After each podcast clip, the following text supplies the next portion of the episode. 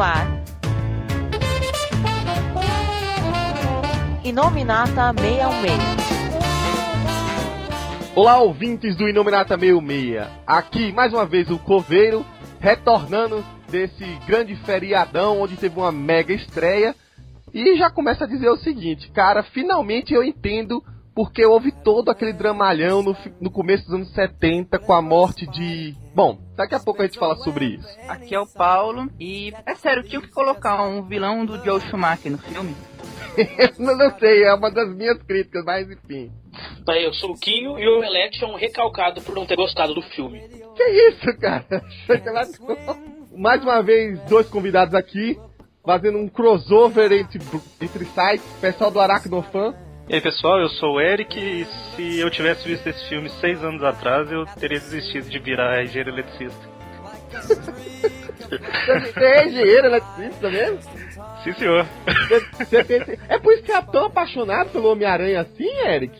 Não, mas por quê? Tem uma, coisa, tem uma coisa assim que você e o vilão agora eu fiquei meio. Percebeu isso, Magaren? Ah, ele virou, ele virou engenheiro só agora no filme, né? Mas segue aí.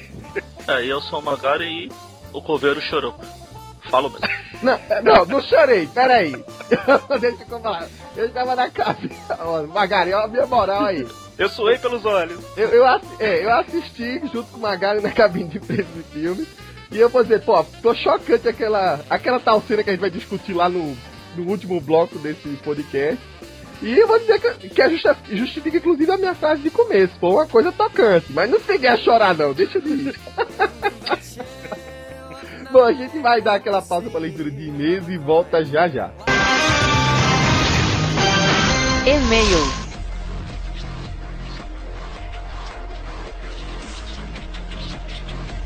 Olá pessoal, estamos mais uma vez com a leitura de e-mails. Eu e Paulo Arthur e aí, pessoas? Tem muita gente que mandou e-mails sobre, já sobre o filme, né? A gente já passou uma semana, então muita gente já saiu mandando, muita gente querendo estar falando nesse podcast. Eu provavelmente não vou conseguir colocar todo mundo. Teve uma lista grande até de querendo participar. Eu nem lancei o convite no Facebook. A gente já teve cinco participantes aqui é, já discutindo, a gente vai chamar mais uns três, porque eu estou re realmente reduzindo a quantidade de convidados para dar opinião, para não ficar um podcast muito grande, para muita gente estar tá reclamando que a gente tá fazendo um podcast de duas horas.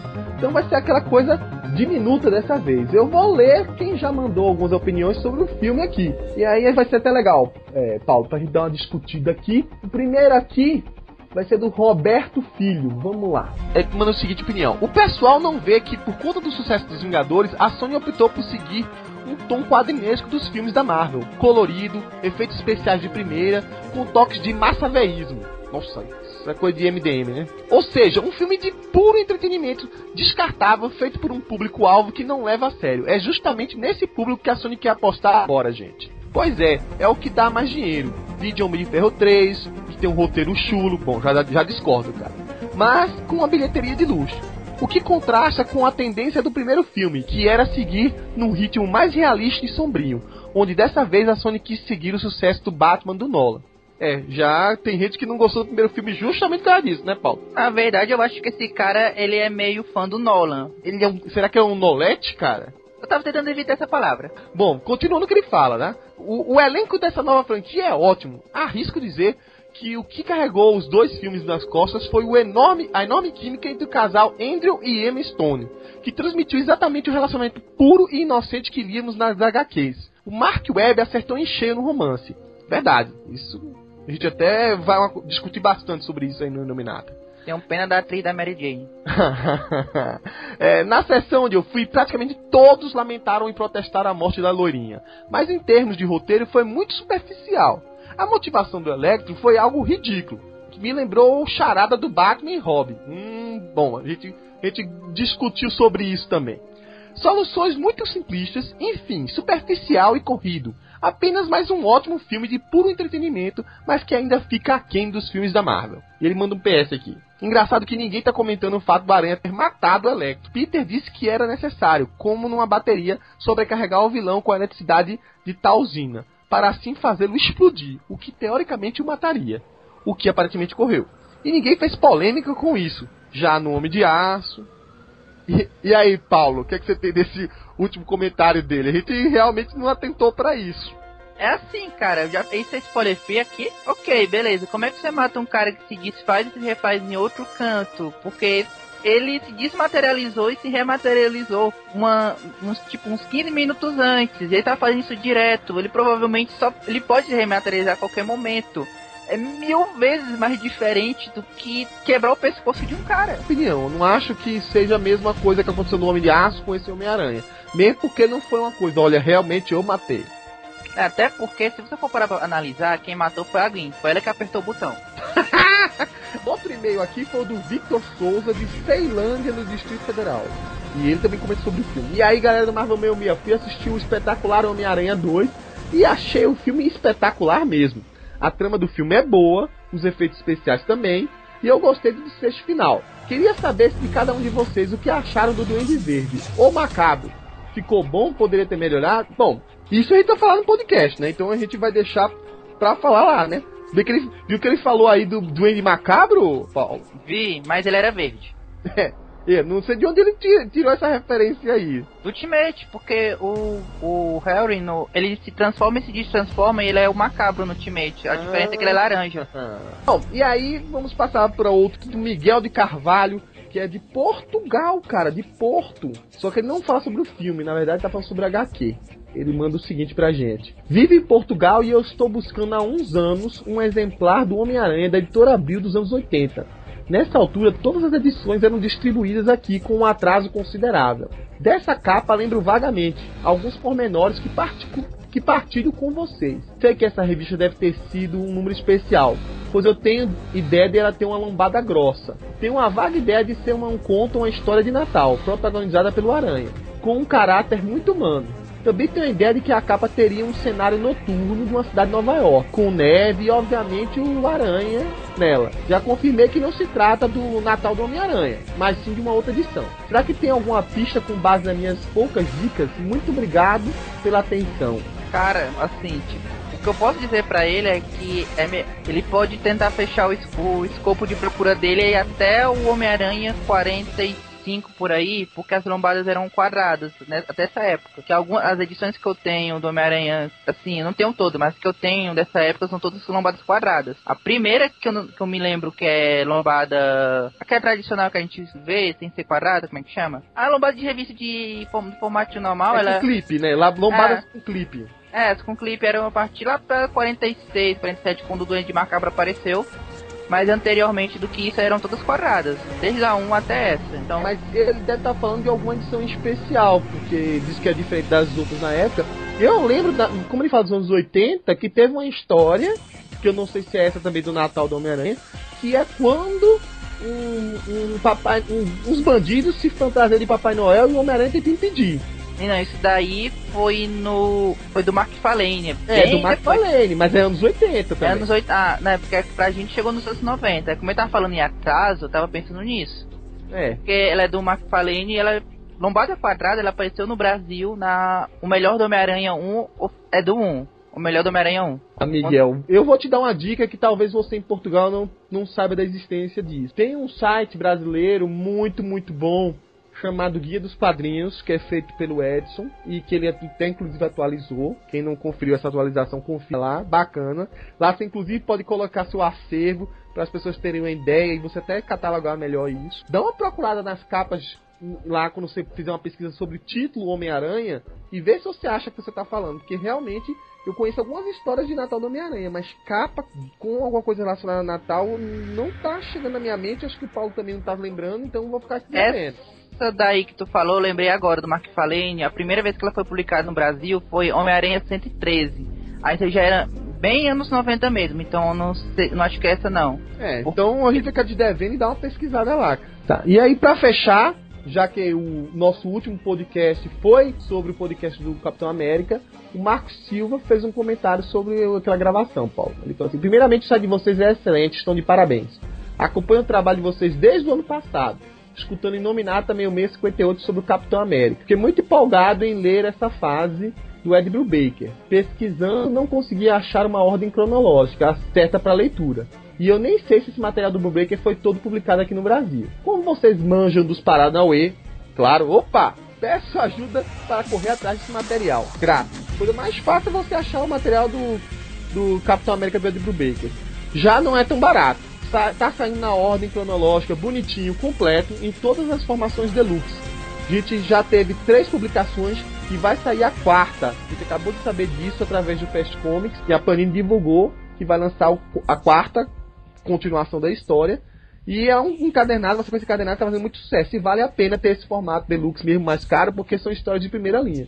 Eu espero ter todo esse volume 1 do Ed Brubaker, do Capitão América, do Ed Brubaker, publicado aqui no Brasil, porque é uma coisa que merece estar na estante e com certeza eu vou comprar todos.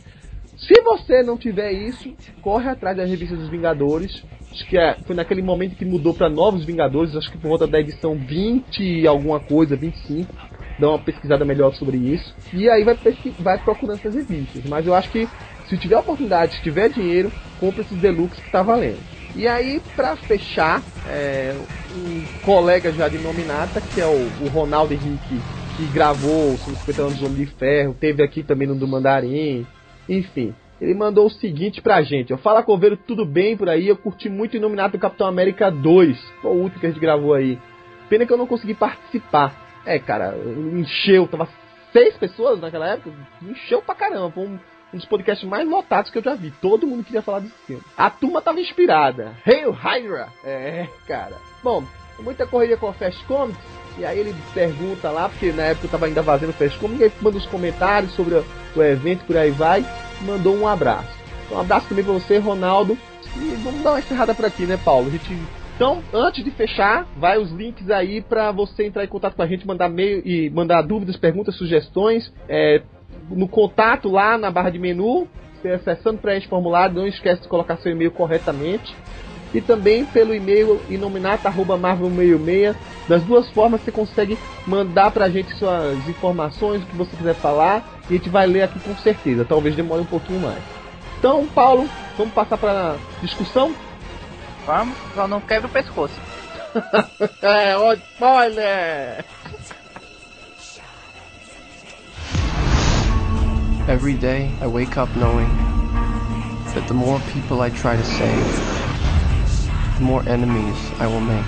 And it's just a matter of time before I face those with more power than I can overcome.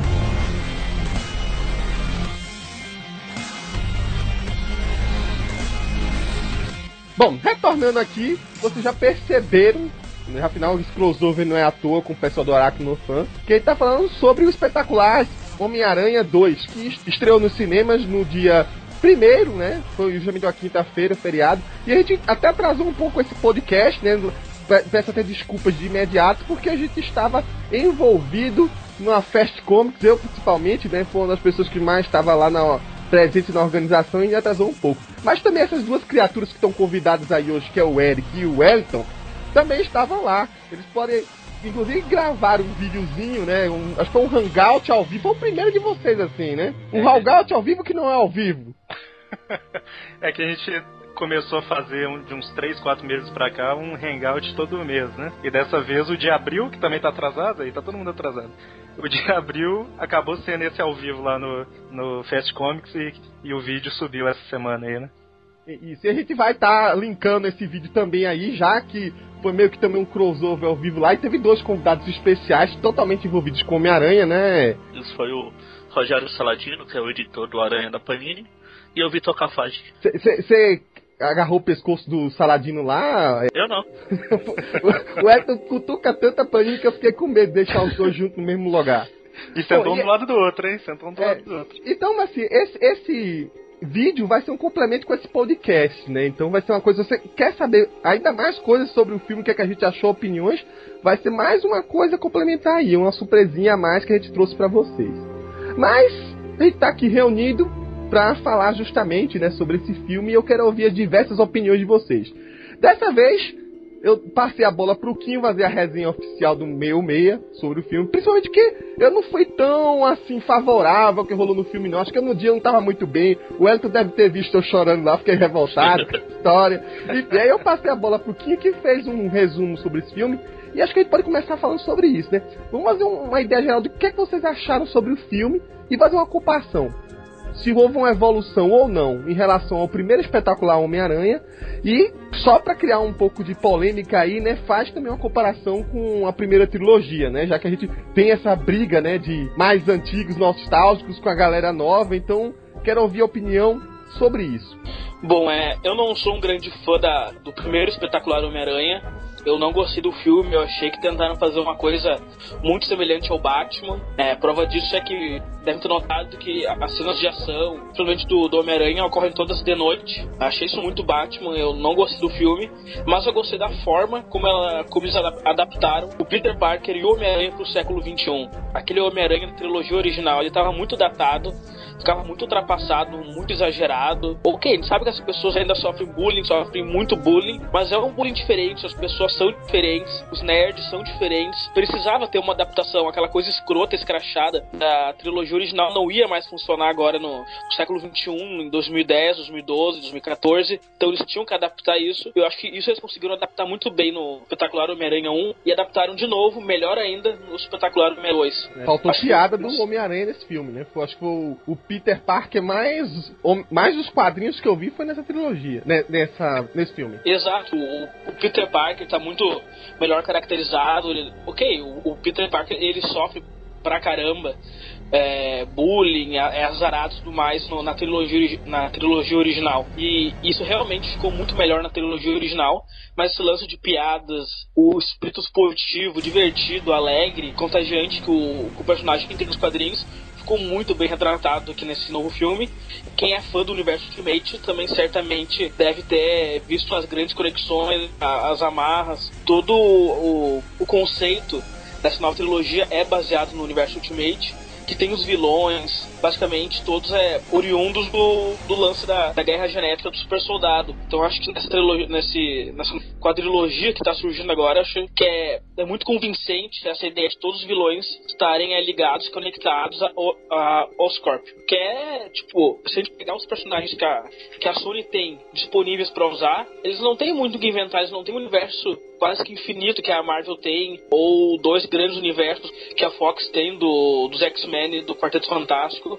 Ele só tem o Homem-Aranha, só tem o, os vilões do Homem-Aranha e alguns coadjuvantes que talvez, chuto eu, sejam o Tarântula ou o tigre branco, a tigresa branca. Então eles têm que jogar com isso, eles têm que fazer uma coisa fechada. Eles podem expandir dando fui pro, pro Venom, pro Sexteto Sinistro, mas eles têm que ter uma coisa mais fechada, mais com, é, centrada na, na Oscorp e tudo mais. Então eu acho que isso estão conseguindo fazer de uma forma muito bem feita. E tem umas adaptações ali, outras ali que acabam não ficando legais, como essa. Muita gente criticou a caracterização e a, tudo mais do Electro. Eu confesso que eu também não achei muito interessante esse, essa versão meio babaquinha dele, assim, mas eu acho que funcionou pro filme.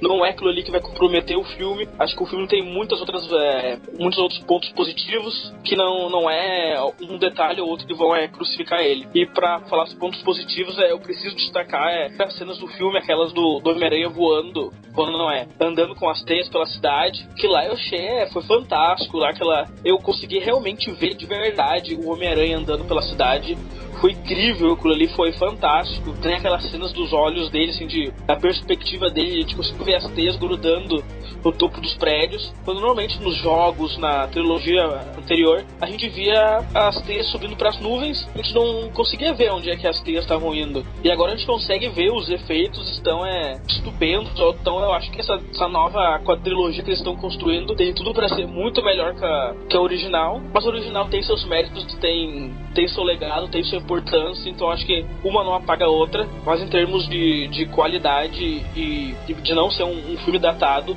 eu acho que essa nova empreitada da Sony vai ter mais sucesso. O Quinho, ele tem uma péssima memória do filme do Homem-Aranha, porque o primeiro foi, acho que nem no desenho animado, no primeiro filme foi a primeira vez que eu vi o Peter realmente tendo que olhar para onde ele estava apontando as teias, ele desviando as teias, somente nas primeiras cenas que ele estava aprendendo a balan se balançar pelas teias entre os, entre os prédios. No segundo filme eu também lembro, só no terceiro, que eu só assisti uma vez, então não, não posso dizer muito, que não teve mais. Nos dois primeiros negócios do lance das teias não era no céu não, no céu era nos jogos. Inclusive no jogo do do Amazing Spider-Man a mesma tosqueira lá dele aí dançando teia na, na poluição e funcionando.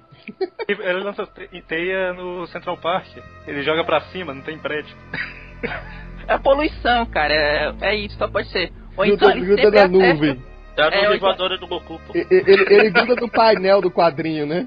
Ele dá uma olhada e acerta sempre o Fantástico Carro, tá lá sempre em cima. É o Joe Storm que tá ajudando ele. Só, só interromper, mas a gente fez um, um programa um tempo atrás numa revista. Ele joga uma teia pra cima e de repente ele começa a ser puxado. Aí a gente vê que ele jogou a teia no anjo dos X-Men. Pode ser que o anjo tá sempre perto também. Essa crítica do vilão, né? Pelo menos do principal vilão, que é o Electro, é, é uma que eu tenho também, né? a- a- acho que eu conversando com o Paulo em off, a gente fez uma comparação com. Acho que foi o Charada que você falou, do Foi Batman.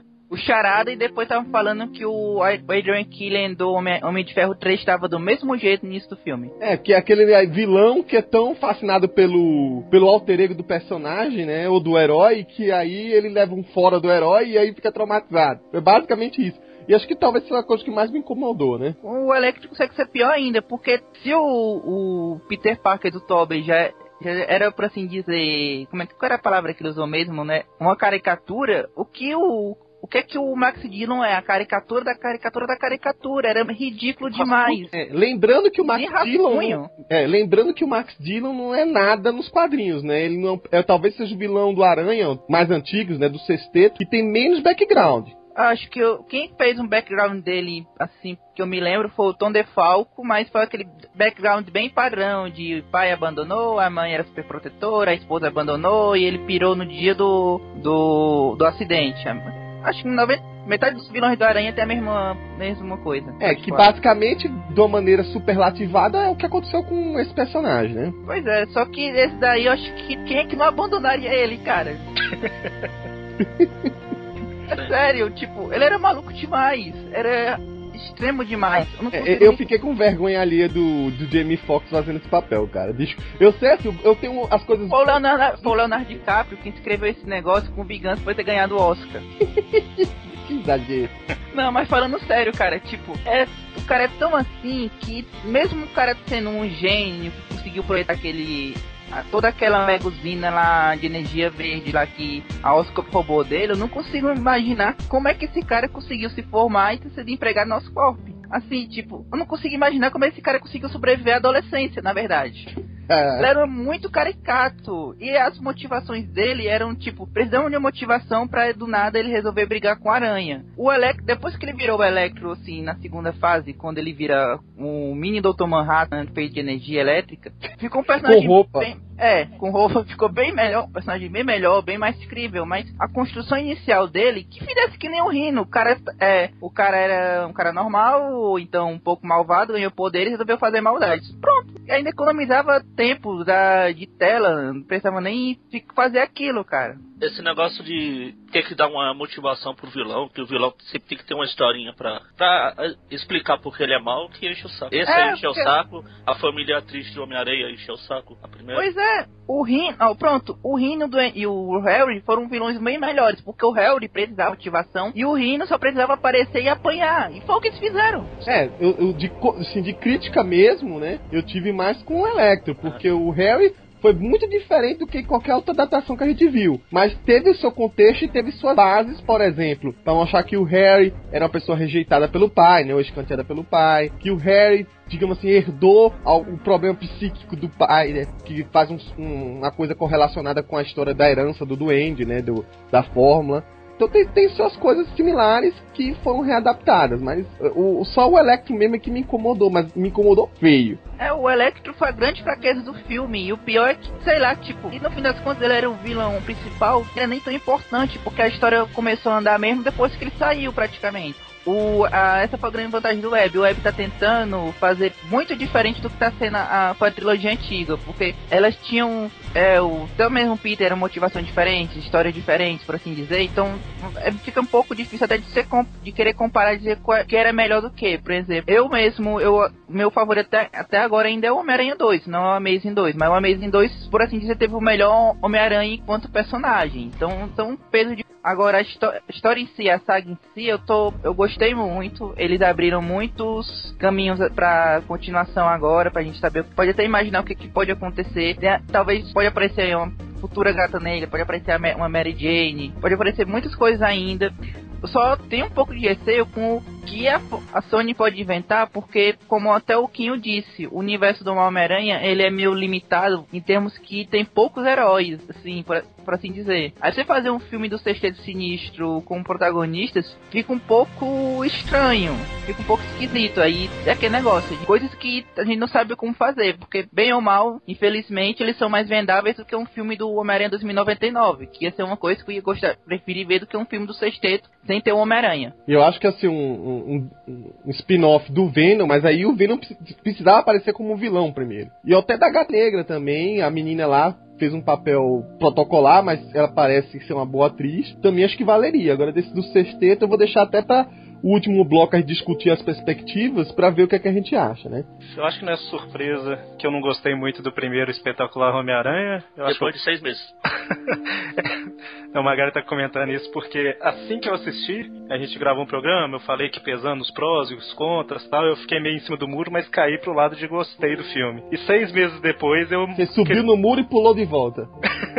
seis meses depois eu fiz um texto lá no Aracnofan, justamente chamado Seis Meses Depois, uma coisa assim, que era falando que esse filme novo, o primeiro, né, ele tem muitos pontos positivos. O Peter Parker é muito melhor do que o, o. Não vou falar que é melhor que o outro, mas o Peter Parker foi muito bem representado é, teve o Capitão Stacy, etc. Falei lá uma, uma lista de coisas, mas a história do primeiro filme eu achei ela ruim, sabe? Então, assim, como o ponto principal de um filme é contar a história, mesmo que ele tenha vários elementos bons, a história sendo ruim, não, não gostei muito. E... Então, então se você estiver ouvindo esse podcast daqui a seis meses, quem sabe olha que já mudou de ideia.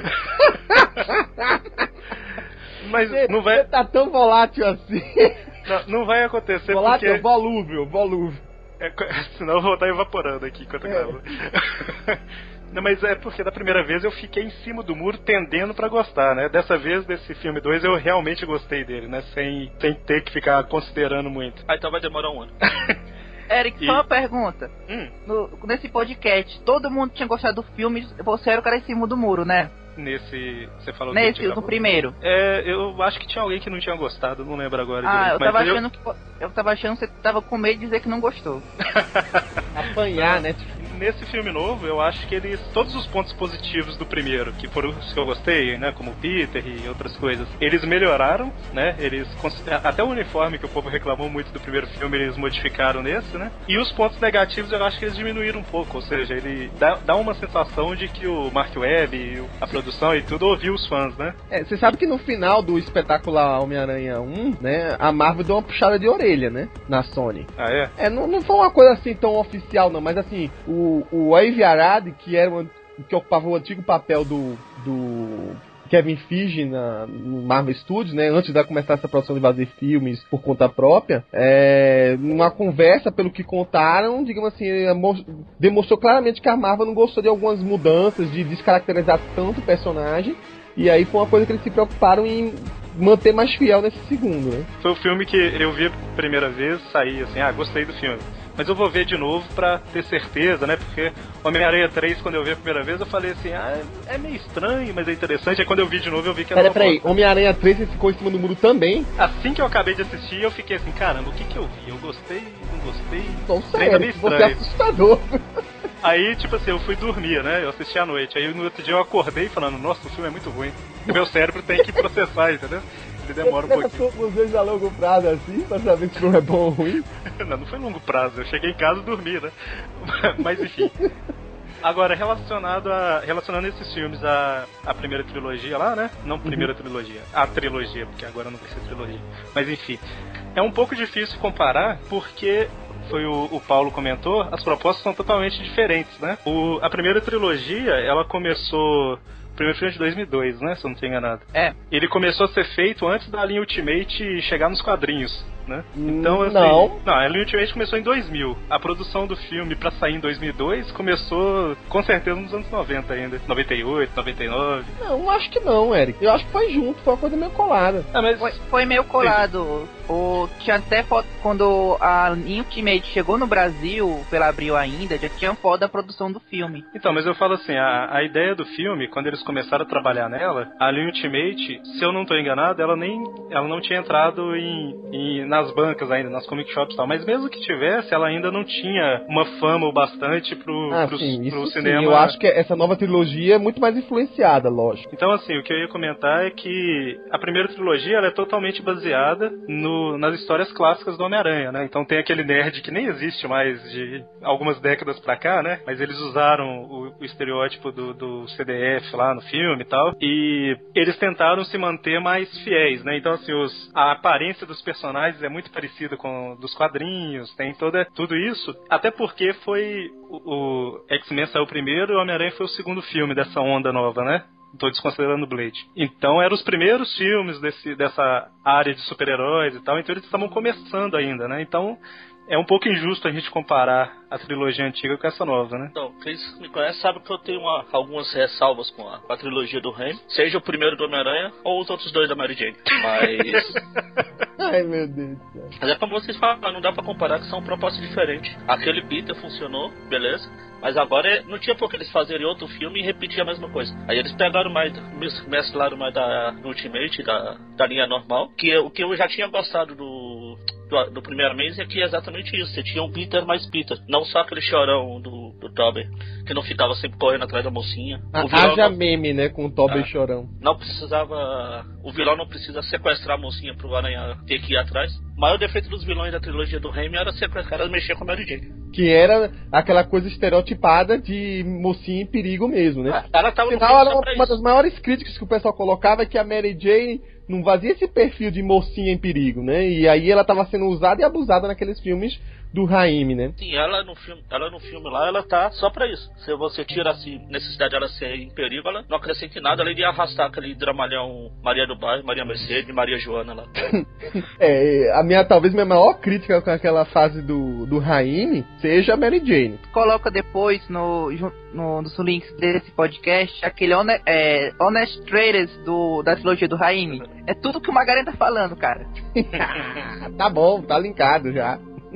E nesse segundo, como eu falei, sei lá, falei em algum lugar, eu já falei tanto desse filme, ele pode não ser o melhor filme do Aranha como filme, mas é o melhor do Aranha como personagem. Como filme, eu ainda prefiro, acho, o primeiro, o Homem-Aranha do Raimi. Aliás, o único do Raimi, do Aranha. Enfim. Você não gosta do segundo, do, do Raimi? Então, como eu falei, eles dois são da Mary Jane, o 2 e o 3. O segundo do Raimi é o que eu mais gosto e é um dos que o Magaren mais. Eu vou usar essa palavra, mas eu sei que você não odeia, Magaren. É um dos Não. que o Magaren mais odeia.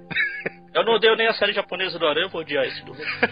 Ó, uma das coisas que vocês falaram aí de baseado no universo Ultimate, apesar de ter um pouquinho também do universo regular, mas foi só pincelado isso na época dos anos 90, essa questão dos pais do Homem-Aranha, que era um plot que começou no primeiro filme e todo mundo saiu xingando porque ele não foi desenvolvido no primeiro filme e finalmente foi trabalhado nesse segundo e foi muito bem trabalhado. Na verdade, colocou tudo bem definido, bem entrelaçado, botou um link relacionando o pai do Peter com o pai do Harry, né, com, ou seja, o Parker com o Osborn. É uma coisa que, digamos assim, foi mais ou menos colocada no Ultimate, só que eu acho que foi, no caso, usado o pai do, do Ed Brock, né, com aquela, aquela relação de criar o, um simbionte, né, que era uma coisa, tipo, relacionada à cura do câncer.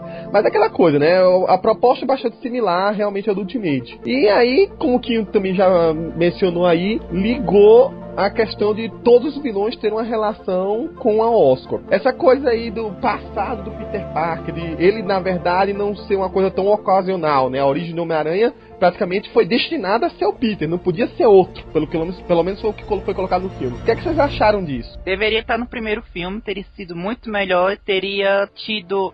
teria diminuído um pouco a reclamação que eu tive contra o primeiro filme. Que o primeiro filme, a minha, a minha impressão que eu tive é que foi um rascunho inacabado, parece que faltou tempo, eles lançaram do jeito que tava.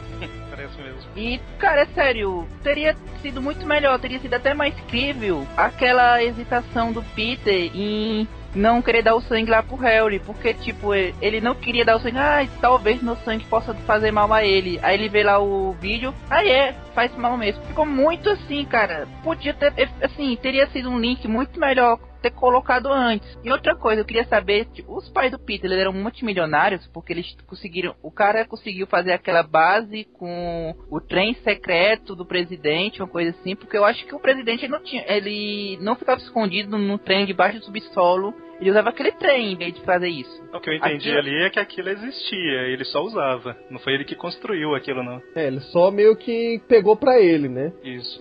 É porque eu não entendi qual foi a lógica do, do trem invisível embaixo, que parece, sei lá, Fortaleza da Solidão. Parece. É a versão Fortaleza da Solidão do Peter Parker, só que não é tão bonita. É, é um trem velho. É um Pois pouco é. exagerado mesmo. Pois é, aquilo foi um pouco exagerado. Ele podia ter simplesmente deixado em, sei lá, um armário, algum canto, qualquer coisa assim, mas não, tinha que ter aquela parte megalomania pra colocar nos trailers. Aí isso que eu não, não gostei muito. E o fato de que teria sido melhor ter deixado isso no 1. Porque o Peter ficou nessa, nessa obsessão tão grande que eu só faltei levantar e bater palma pra Tia May quando ela deu um esporro nele por causa disso, cara. Então, no primeiro filme foi uma das coisas que mais incomodou também. Me incomodou. Essa questão dos pais dele, que eles começam a falar, depois deixam pra lá e tudo mais. E assim, uma coisa que quando eu vi eu fiquei preocupado um pouco, é que eu tô assim, caramba, vai fazer igual o, o Hulk lá, né? Do, de 2003, não sei se é 2003. É. Que o pai do, do Peter construiu a aranha destinada a picar ele, não sei o quê. Aí, quando eu vi esse filme novo, eu gostei da forma que eles explicaram os pais, né? Até fizeram algumas referências aos quadrinhos, porque quando isso é abordado pela primeira vez, os pais estão sendo taxados como é, traidores dos Estados Unidos e tudo mais, e no filme eles também fizeram isso, né? É, por sinal que puta cena aquela do avião, né? Pois é. O Magari tava brincando que a internet de um avião caindo é mais rápida que a casa dele, né, Magari? Tá? É, e aí? te- Teve essa cena que foi bem forçada, né? Eu me esqueci de, de, comentar essa piada, cara. Cara, é o momento propaganda da Sony. A Sony dizendo, nossos notebooks têm internet muito boa. É tipo o carro lá do, do The Walking Dead, né? Ele sobrevive a tudo, o carro. Mas enfim. Aí, é, eu gostei da forma que eles explicaram essa questão dos pais. Também achei exagerado ter uma, um vagão que sai debaixo do, enfim, lá do, do trilho e tudo mais.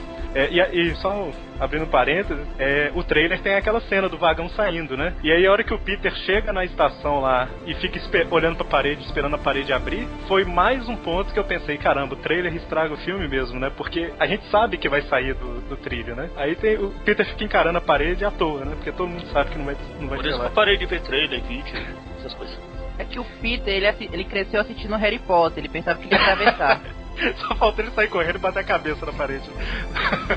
Mas aí sobre os pais dele. Eu acho que ficou bem, bem explicado a ideia, porque não é que o pai dele criou uma aranha pra que ele se tornasse Homem-Aranha, né? Ele criou com o DNA dele lá, justamente pra se proteger, né? E coincidentemente, quando o Peter tava pesquisando sobre os pais dele, ele entrou no lugar que tinha as aranhas lá e só funcionou porque ele tinha o, o sangue do pai, né?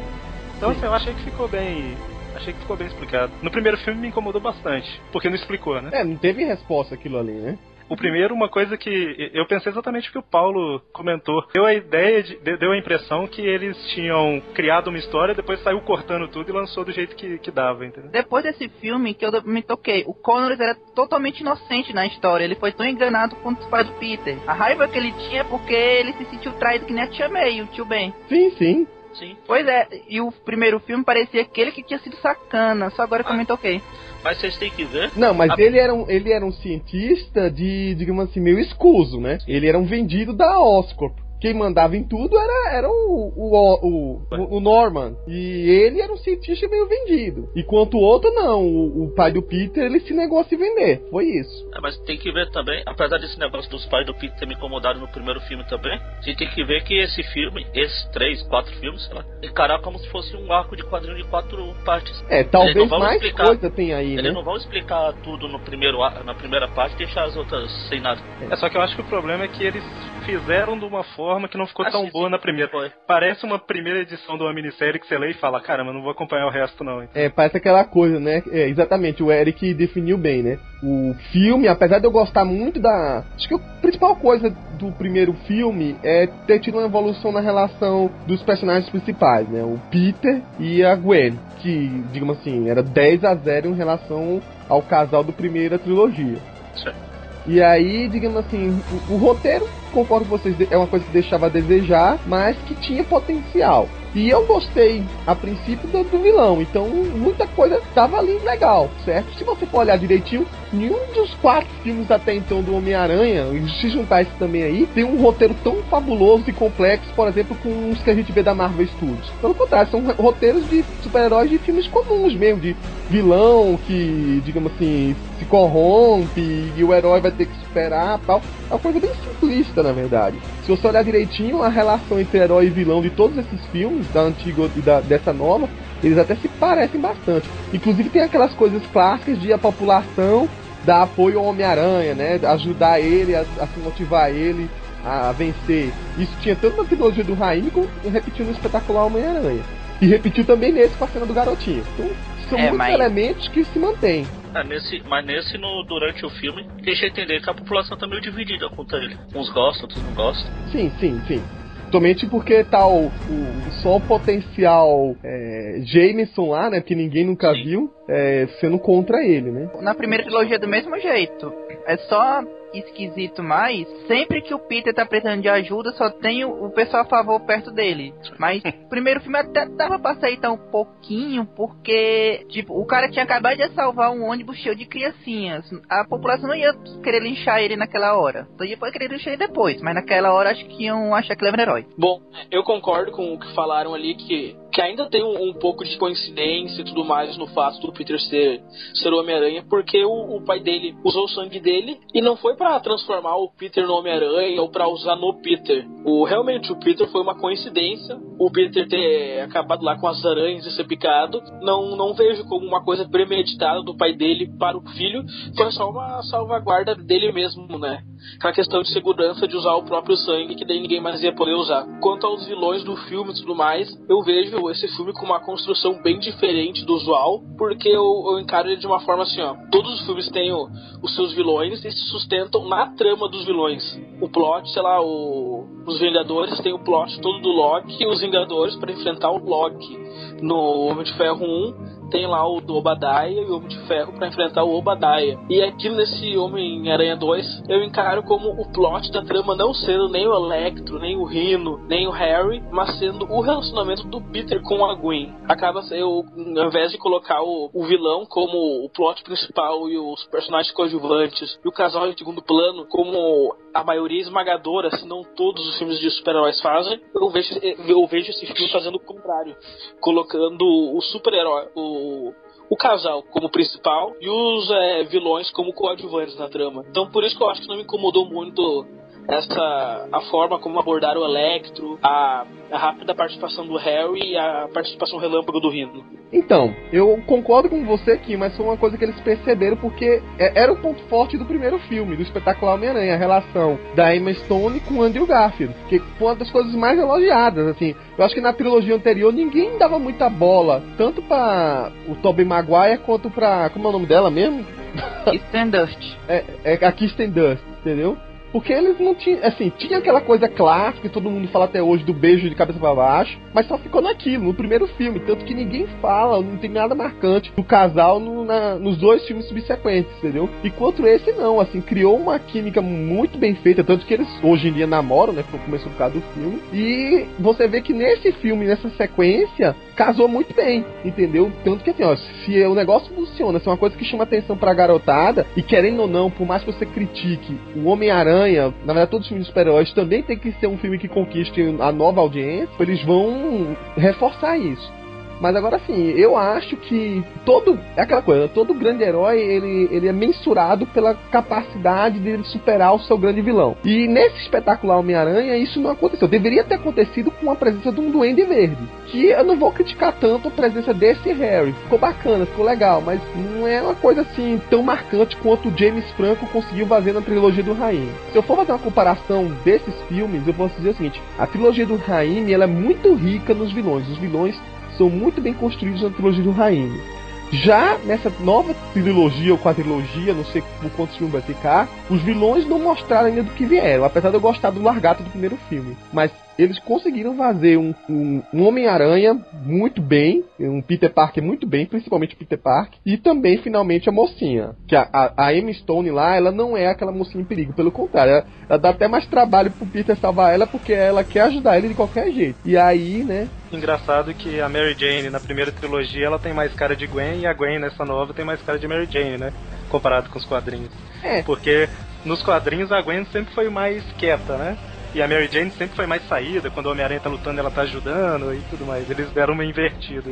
Mas o que eu ia comentar era que, é, é assim, não dá pra negar que o relacionamento do Peter com a Gwen nesses dois filmes novos é, foi muito bem desenvolvido, né? Eles combinaram bem pra caramba e tal. Só que assim, a gente também tem que perceber que nesse segundo filme foi, foi muito trabalhado o relacionamento dos dois justamente por causa da história desse filme, né? Eles. Eu não sei como que tá o. É é spoiler livre, Coveiro, ou não? Vai ser daqui a, daqui a pouco eu vou dar um Daqui a aviso. Aí a gente come- vai começar a contar sobre. Então, aí o que eu ia comentar é que, como eles estavam dando mais foco, né? Eles deram mais foco no, nesse filme, no relacionamento dos dois, né? Por isso que foi muito mais desenvolvido do que na trilogia anterior. Mas o problema, eu acho que talvez eles gastaram tanto tempo, assim, tinha que ter essa, toda essa cena de relacionamento. Mas se for parar pra pensar, a gente mal sabe o resto da vida do Peter. A gente vê uma cena que dizendo que ele trabalha, mandando fotos pro carinho, que ele faz faculdade, mas só isso. É até uma coisa que eu senti um pouco mais de falta era o que que o Peter faz quando não tá stalkeando a Gwen Stacy e salvando Nova York. Eu acho que Stalkeando, nada. cara. O cara namora a menina, você tá doido? Quando ele não tava namorando, ele perseguia ela uma vez por dia como Homem-Aranha. Ele, ele mesmo falou. Tá bom. Mas é que eu acho que ele não faz mais nada mesmo. não tem o que fazer. Ele, ele estuda, Ele bate a Namora. foto e manda por e-mail, né? Não tem aquele trabalho todo. ele estuda, namora, manda um e-mail e, e quando ele tá fazendo isso, ele tá de- lutando contra bandido e tudo mais. Não tem mais. Deve ficar em casa ouvindo música, né? No tempo livre. É, tu comentou é que é sempre um grande herói sempre tem um grande vilão. É, pra proposta do filme, desse filme, eu questiono essa afirmação. Eu acho que pra esse filme, pra essa proposta, é, não exigia em si um grande vilão, por mais é, que o acontecimento final seja grande, mas exigia mesmo o que foi apresentado, né? O, o- abordagem e o desenvolvimento da- do relacionamento mesmo deles. Não, eu concordo, Kinho, que esse filme, ele funciona bem, ele funcionaria até bem se não tivesse o grande vilão. Mas assim, como um todo até agora, não surgiu esse grande vilão pra essa trilogia ou quadrilogia. Pelo contrário, né? Eles já gastaram o Harry e mataram, entre aspas, né? Que a gente não sabe, a gente vai deixar pro final, o Norman. Então assim, não surgiu esse impacto ainda. Eu tô esperando acontecer. Só isso. É, talvez o, o, o Harry ou o pai dele, não sei, né? Ele esteja nascendo nesse filme agora, né? E vai ser Sim, desenvolvido sim. nos próximos. É. Mas no primeiro filme, realmente, não. vamos fazer o seguinte, né? A gente já tá raspando naquele, naquele, naquele momento que a gente tem que falar. É um momento triste, por sinal. É um momento que você que tá ouvindo esse podcast de Caio Perdido aqui não viu o filme, tem que ver o filme, porque a gente vai soltar o spoiler. O grande spoiler desse filme. E aí é, vem o, o momento que eu tenho que explicar o que é que eu tava falando quando eu comecei esse podcast. De que eu entendia finalmente porque houve aquela revolta com o pessoal no início dos anos 70, que quase que queriam invadir o escritório da Marvel, matar os, os roteiristas, os editores e por aí vai, né? E até o Stan Lee, coitado, só foi saber isso depois. Que é a fatídica cena em que a, é, a Gwen Stacy, né, sofre a mesma coisa que sofreu nos quadrinhos, né? Aquela coisa que o pessoal tava em dúvida, faz ou não faz, né? Mantém ou não mantém. Foi uma coisa assim, que o, ficou sempre em dúvida nos trailers, né? O pessoal tava contando, olha, ela tá com a mesma roupa, olha, a cena parece muito e tal. Realmente, só não tinha ponte, mas tava todos os ingredientes ali pra acontecer. É, vou ser sincero, o Magaren tava falando que eu tava chorando. Eu não chorei aí não, Magaren. Eu só fiquei, só fiquei falando, porra, xingando. Mas não teve nada de. de Se choro. chorasse, era justificável também. Ah, eu não também, chorei, né? não, mas era Aqui é, aqui é justificável. o seguinte, veja só. A, a Gwen Stacy, pelo que o pessoal que acompanhou realmente os quadrinhos, sem saber que ela morria, que pra gente, pra toda essa geração que tá aqui nesse podcast, é- a gente já conhecia a Gwen como um fantasma. O fato é esse. A gente já sabia que a Gwen tinha morrido, sabia que ela tinha um impacto muito grande com Homem-Aranha, mas a gente não chegou a acompanhar as histórias no dia a dia, sem ter essa mínima ideia que ela ia morrer, e de repente ter esse baque de que ela ia morrer. E essa atriz, a, Emma Stone, ela conseguiu, sabe, conquistar todo mundo. Ela fez muito bem esse papel, porque você ficou gostando muito da relação dela com o Peter. Ela ficou, digamos assim, na- a namoradinha da gente, vamos dizer, junto. E aí, você, por mais que você queira que as coisas sejam fiel aos quadrinhos, se repita, você quando acontece a cena, porque a cena praticamente ela se repete três momentos assim que você acha que vai acontecer e você fica torcendo, pelo menos eu que vi sem saber realmente se ia acontecer esse spoiler ou não. É, o Magaren deve ter sido a mesma coisa, ou, ou, as pessoas que não acompanharam não tiveram esse spoiler antes. Por mais que a cena fosse indicar aquilo, você ficava torcendo, não, por favor, não, puta, não, você quer, você quer, ela ficava xingando, até que de repente, quando acontece o lance em que a, a teia toca né? E você vê aquele, aquele crack, você vê o cinema inteiro, a sala de cinema inteira, por mais que as pessoas tivessem lido o quadrinho ou não, em silêncio absoluto. Ou então fazendo aquela velha coisinha assim, né? É, chiando assim, virando o rosto. Isso foi, achei, assim, que era, achei que era suando o nariz. Não, não era. é aquela coisa dele virando o rosto assim, fazendo aquela careta. Porque todo mundo tinha assim, essa coisa da, de gostar da, da Amy Stone como Gwen Stacy. Coisa que aquela outra lá não teve. E aí você perdeu. Aquela outra. É. E você perdeu isso agora. Você vai ver agora assim, puxa vida, é, é, aquela personagem eu não vou ver mais no futuro nela. Então aquela sensação de, de ter raiva por ter perdido essa personagem, eu finalmente pude ter por causa do Mark Webb. Ele conseguiu fazer a gente gostar dessa, dessa personagem e de repente perder e meio ficar órfão, porque ela não vai, não vai estar mais lá pra gente acompanhar no futuro dos cinemas. É tanto que tem gente na maluquice querendo que a Emma Stone volte ao papel como Mary Jane. Vocês, vocês estão sabendo disso. Ia ser perfeito, né? É, porque ela, ela já fez papel de ruiva por aí, né? Então, ela é ruiva. É, ela, ela não é ruiva, ela é loira, mas ela ficou ruiva pra um monte de filme aí, e aí depois virou loira de novo. Mas eu queria saber de vocês o seguinte, como é que foi a sensação desse impacto, se vocês sabiam do spoiler ou não, e o que é que vocês acharam de, dessa cena como um todo? Bom, é, é totalmente justificável o fato do coveiro ter desabrochado vendo essa cena no cinema. Porque... Ai, cagada. Porque ela realmente é, é, é envolvente a cena. É, eu, eu assisti ela sem spoilers, eu não, eu não sabia se ela morria ou não. Eu particularmente achava que não iam matar ela nesse filme, achei que iam guardar esse acontecimento pra um, sei lá, o final da trilogia, alguma coisa assim. E fiquei surpreso.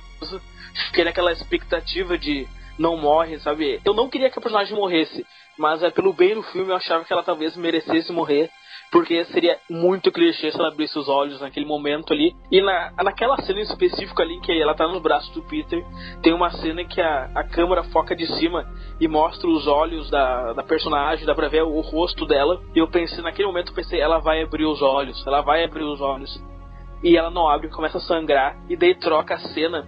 E eu, eu mentalizei assim, ah, agora vai trocar uma cena, ela vai estar no hospital, se recuperando, alguma coisa assim, e trocou por uma cena no cemitério. E daí eu pensei de novo, não, mas não, não, não deve ser o enterro dela, deve ser, sei lá, o enterro do Harry, do Norman, deve ser o enterro de alguém assim. E não, era o enterro dela. Daí me caiu a ficha. Você tá chorando agora? Daí foi.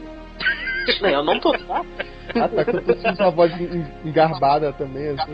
Não, não, tô gripado, velho. e daí que me caiu a ficha, mano, daí, daí é aquele lance de se arrepiar não desabrochar que nem um coveiro, mas fiquei eu arrepiado. Não desabrochei porra nenhuma. mas, mas, enfim, é, também teve aquele detalhe da teia é, em formato de mão alcançando ela, que eu vi muita gente reclamando e, e porra, é um detalhe, é uma, é uma, sei lá, eu achei em formato tão... de mão? Teve isso? Teve, a teia vai pegar ela, ela abre em formato de mão e segura ela e dá o clique-clac. A ponta da teia, a, a pontinha da teia, assim, eles fizeram tipo uma liberdade poética ali, né? Tipo, eles fizeram ela dando aquela abertura assim, aí ela abre, tipo, num formato como se fosse de uma mão tentando pegar a Gwen. Tipo, eu vou te passar o link do YouTube da cena da morte. Ele coloca lá em slow motion. É, são cinco pontos que parecem uma mão, da forma como está disposta. Mas, é, mas isso é legal, o povo reclama, o povo reclama. o povo também isso aí chato, né? Que povo chato da porra. Não, isso aí engraçado que foi o divisor de águas do filme, porque quem não gostou do filme reclamou justamente dessa cena, e quem gostou, gostou dessa cena. Tá o Quinho e pessoas de outros podcasts que não vou mencionar. Tá, entendi, tudo por causa de uma mão. É. Você tem que ver que quem. A pessoa acaba de assistir o filme, ela tem uma sensação de gostei ou uma sensação de não gostei. Quem não gosta, começa a reparar todos os detalhezinhos e falar, isso aqui é ruim, isso aqui é ruim. Não, eu vou ser sincero, eu tava não gostando do filme até digamos assim, aquela coisa que o Harry virou realmente o um vilão. E aí teve todo, sabe, o desfecho pra levar até essa cena. Aí essa cena, pra mim, foi a divisora realmente de água, como falou o Paulo, pra dizer, olha, por mais que tenha defeitos esse filme tem, né? essa cena foi uma cena tão bem feita E todo o contexto com a Gwen foi tão bem feito que o filme merece ser considerado bom. Mas eu não vou deixar de criticar ele pelos erros que eu já apontei aqui. Mas enfim, só, só finalizar aqui. É, gostei muito dessa cena da mão, acho que ficou, ficou bem feito, foi pertinente, deu uma, um- uma mensagem, deu um símbolo pra cena. E, sei lá, eu tenho mais ou menos a idade do- dos personagens do filme ali, tenho essa média de 20 anos, e eu já perdi amigos tudo mais em acidentes de carro ou em outros acidentes. E ver depois ali quando o Peter olha no, o- o- computador e vê a mensagem da, da Gwen, aquilo ali realmente é, acho que me, me emocionou mais do que a, a morte dela, mas aquela mensagem dela, porque fica aquela sensação do, do Peter se- ter de seguir a vida dele toda adiante, ele é jovem, recém com seus 20 anos, e ter na, a Gwen, os amigo, a amiga dele, a namorada, para levar na memória ainda por mais uns 60, 70, 80 anos. Então acho que isso é, foi uma boa sacada e, e para quem é jovem realmente e, e perdeu o- o- algum amigo, conhecido, alguma coisa do tipo, jovem ainda, realmente se conectar e, e absorver a mensagem que o filme passa. É, esse lance do discurso da Gwen, né? Que até, se fazer um paralelo, lembra um pouco também do gravação do celular do tio Ben no primeiro filme, que ele só escuta, ele só escuta o- os recados de edição de moral atrasado, né? E ele tem que re, reouvir pra entender. E essa mesma coisa foi o discurso da Gwen, né? Acho que alguém na, lá na cabine de imprensa, Magaren, eu não vou lembrar quem é, talvez seja o Léo da HQN, alguém falou pra mim que pelo discurso da Gwen no começo do filme, você já dava pra saber que aquilo seria usado pra. e já saberia que ela ia morrer de fato. Porque, digamos assim, as palavras que ela usava eram meio que uma coisa que, se você tivesse atenado que o Peter atrasado não ia ouvir talvez fosse ouvir depois, era uma coisa pra ele ouvir e guardar. Então, sobre a cena em si, a primeira vez que eu vi o filme na, na cabine aí, eu admito que me incomodou durante todo o filme esse negócio que vocês estão defendendo aí do. Eu, como eu já falei, eu não gosto de romance, que me incomodou na trilogia do Remy foi isso. E eu, eu passei o filme inteiro pensando, ah não, eu tô assistindo outro Homem-Aranha 2. Não, de novo não. Voltou tudo aquilo. Mas aí no final, a cena foi tão impactante, certo que o impacto foi maior pra ela, né? Mas. Ah, que podre! E que depois, quando eu assisti a segunda vez, agora o pessoal da hora que não foi no sábado, No eu sábado pude foi curtir melhor, melhor e, e gostei. A cena me. Não vou falar que me emocionei e chorei igual o coveiro, mas. Eu não Eu arrampei. Puta merda! Pode Mas. É, pode. Mas pode, mas foi interessante, porque como falaram, a cena foi construída. Durante toda ela você fica com aquela impressão, ele vai salvar. Ele não vai salvar, ele vai salvar, ele não vai salvar. Puf, não salvou. Também deu esse medo Já- de que ela fosse abrir. Esse Ela- lance de salvar e não salvar essa semana foi pior do que se tivesse sido uma vez só. Assim, e eu também fiquei com medo dela abrir os olhos no final. Oi, eu tô viva, ei, não chore. Mas Cara, ainda- ela, ela bateu a nuca no chão, não tinha como ela abrir os olhos ali. Bateu a nuca no chão? Bateu? Ela bate a cabeça, você escutou, o crack que tu escutou era ela batendo na cabeça, não era o pescoço quebrando. Ah, mas vai saber. Coitada. Eu tô achando que o Coveiro não olhou o filme, ele deve ter olhado, sei lá, é. Não, ele fechou os olhos. Não, Tava pior que eu fechei o olho quando eu falei do crack, eu só. Eram as lágrimas, tava atrapalhando na hora. Quando eu virei a cara, quando fez o crack, eu virei a cara com o pessoal. E a hora que o cinema silenciou, você fez assim. É isso, é nossa. Eu não. Puta merda, eu não chorei, caceta! E graças a Deus que ela morreu, porque isso significa que não vão ressuscitar ela nos quadrinhos, que era o meu maior, maior medo. Aí ela é que você não sabe, cara. Eu tô achando. Eu tô achando que ela vai voltar ainda vai voltar como carnificina. Nossa, Deus. Você que não tem ideia. No próximo filme, né? No próximo filme já, assim. Doidona. Pois é, aí no 5 ela vai namorar com o amigo do Miles Morales, ótimo. Cara, mas sério, eu vou falando sério assim, eu gostei justamente porque eles fizeram o que era pra acontecer desde o começo. E dessa vez não cagar. é, Isso, isso, isso, Peraí, e falar, dessa, vez, dessa vez não é, destruíram a cena, como eles destruíram, por exemplo, a morte da Fênix no X-Men e a morte da Electra no Demolidor, que foram ridículas. Essa não, ela teve a carga emocional que teve nos quadrinhos, foi tão boa quanto. Isso que foi o legal, porque a gente nos últimos filmes a gente já tá vendo morte de personagens, só que elas estavam sendo. não tinham uma carga dramática que eram pra ter. Então foi boa porque finalmente teve uma, uma cena que foi assim, legal, interessante. Bem feita, bem produzida e que bom que ela morreu. E eu tenho medo do. Foi o pessoal que assistiu esse filme perto de mim. Porque tinham muitas pessoas psicopatas. Por quê, cara? Porque em vez de chorar, eles estavam querendo matar o Harry. É muita gente que gostava da Gwen, cara. Pra isso você não percebeu. É, Eric. O, o Peter amava a Gwen e nem por isso ele se tornou o assassino lixador, né? Como eu já comentei antes aqui, que o trailer deu alguns spoilers, né? E normalmente eu vejo só os trailers, né? Eu não, não costumo ver aquela, aqueles spots que saem, um monte de coisa, né? Mas depois desse filme eu, eu tô considerando fazer igual o Magari falou, não vou ver, ver trailer nenhum mais de filme antes de ir pro cinema e tal, porque o trailer ele entrega muita coisa, mas e também dá dica de muita coisa, né? Então assim, como tinha, mostrava a Gwen com a roupa que ela morre, mostrava a Gwen caindo no trailer, aí na minha cabeça tava, eles não vão matar ela, eles estão mostrando no trailer, eles, eles não podem estar mostrando no trailer uma, uma cena que realmente vai acontecer no filme, né? É E- por e isso que eu duvidei que fosse acontecer. Então, o trailer pra mim tava servindo pra isso até hoje, né? Agora eu já vi que nem pra isso mais ele, ele serve. Imagina, imagina aquela cena do, dos braços do Octopus e as asas do Abutre, sem ninguém ter visto no trailer. Pois é, se visse no filme, era o impacto que ia dar, né? É, Mas teve umas cenas desnecessárias ali, né? até o próprio Harry como duende, se não tivesse aparecido no trailer, ou nas imagens promocionais e tudo mais, seria impactante também no filme, porque o filme ficaria o tempo todo dando essa dica de que ele pode- poderia virar aquilo, e aí entra no, no que é o comentário que tem que fazer aqui, que é, assim que o Homem-Aranha derrota o Electro, né, o Harry chega como Duende Verde, seria impactante pra caramba se a gente não tivesse visto até em pôster que tava no cinema que ele era o Duende. Eu tô falando Duende Verde, apesar de não falar Duende Verde no filme, né. Ele era verde. É, ele era verde e, e isso Ele era, A não ser que você seja daltônico, ele era verde. ele não, ele não era o Duende Verde, ele era o Doente Verde. É o doente verde. Doente Verde. Mas, mas Eric, agora que tu me falou, realmente a Sony, eu concordo contigo, a Sony destruiu o filme pelos trailers, porque o, o Electro, ele, ah, até no Brasil, a subtítulo ameaça de Electro, ele não era o vilão, ele era aquele ruivo Herring.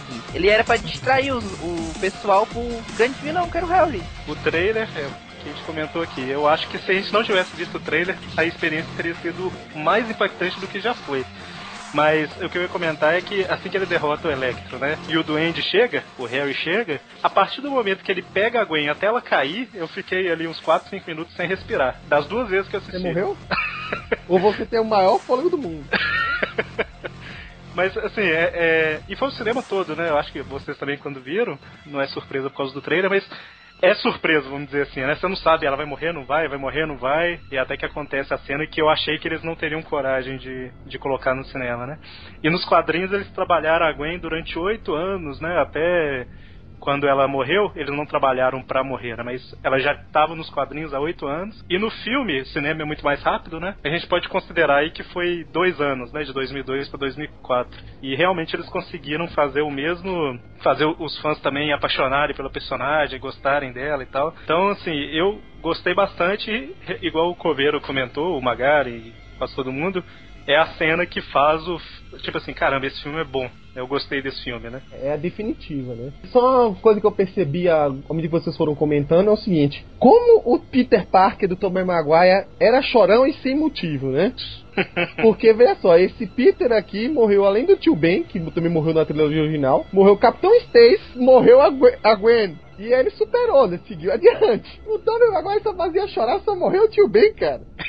É um negócio. E, Olha- ele, e ele, no, no decorrer, ele nem sabia mais se a culpa era dele ou não, depois da história do Homem-Areia. Mas, Mas Coveiro, uma- Coveiro, vamos ser, sinceros, é, vamos ser sinceros também que, tipo, todas as figuras paternas do, do Peter do Tobey ou morriam ou viravam vilões e depois morriam. Porque o, o Osborn e o Otto eram. É verdade. Hum. Mas aqui, o que eu ia comentar é que é, eu não falei no início, mas eu já falei isso em vários lugares, que a primeira trilogia, né, do Raimi lá, ela tem um foco mais infantil, né? Ela, não tô falando infantil no sentido de ruim, né? Ela mas ela é focada mais. é- Ela é mais simples, né, no roteiro. É uma coisa mais, olha, esse daqui é o bom, esse daqui é o mal, você tem que lutar, é, ninguém morre, sabe? É, é mais, é mais simples, né? E essa nova ela tenta ser um pouco mais realista. Então, assim, E ao até mesmo difícil. tempo, ela, ela tem também um lance de, de infantil também, né? Ela, digo, ela, é- ela é simples, como eu comentei, né? A formulazinha do filme é simples, só que ela, digamos assim, não deixa de dar os momentos dramáticos que o próprio quadrinho do Homem-Aranha tem, né? Com a morte do Capitão, com a morte da Gwen. Mas ela é divertida, ela, ela, ela